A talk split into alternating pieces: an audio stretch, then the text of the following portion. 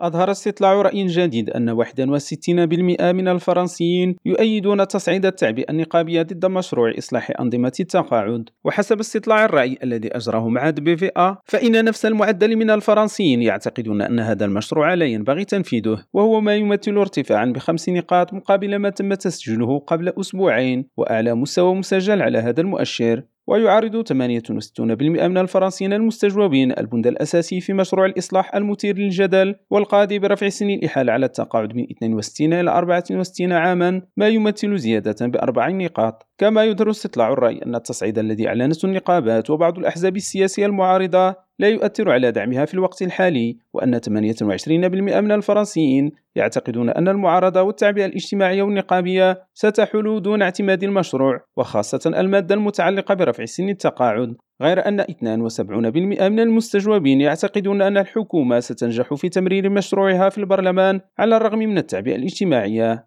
بالإضافة إلى ذلك كشف استطلاع الرأي عن تحسن صورة النقابات العمالية لدى الرأي العام الفرنسي والتي تتفوق بفارق كبير عن الأطراف الأخرى في الصراع. وشهد الثلاثاء سادس يوم من الإضرابات والتعبئة النقابية ضد المشروع الحكومي المثير للجدل تظاهر ما بين 1.28 و 3.5 مليون متظاهر في جميع أنحاء فرنسا بحسب وزارة الداخلية والنقابات.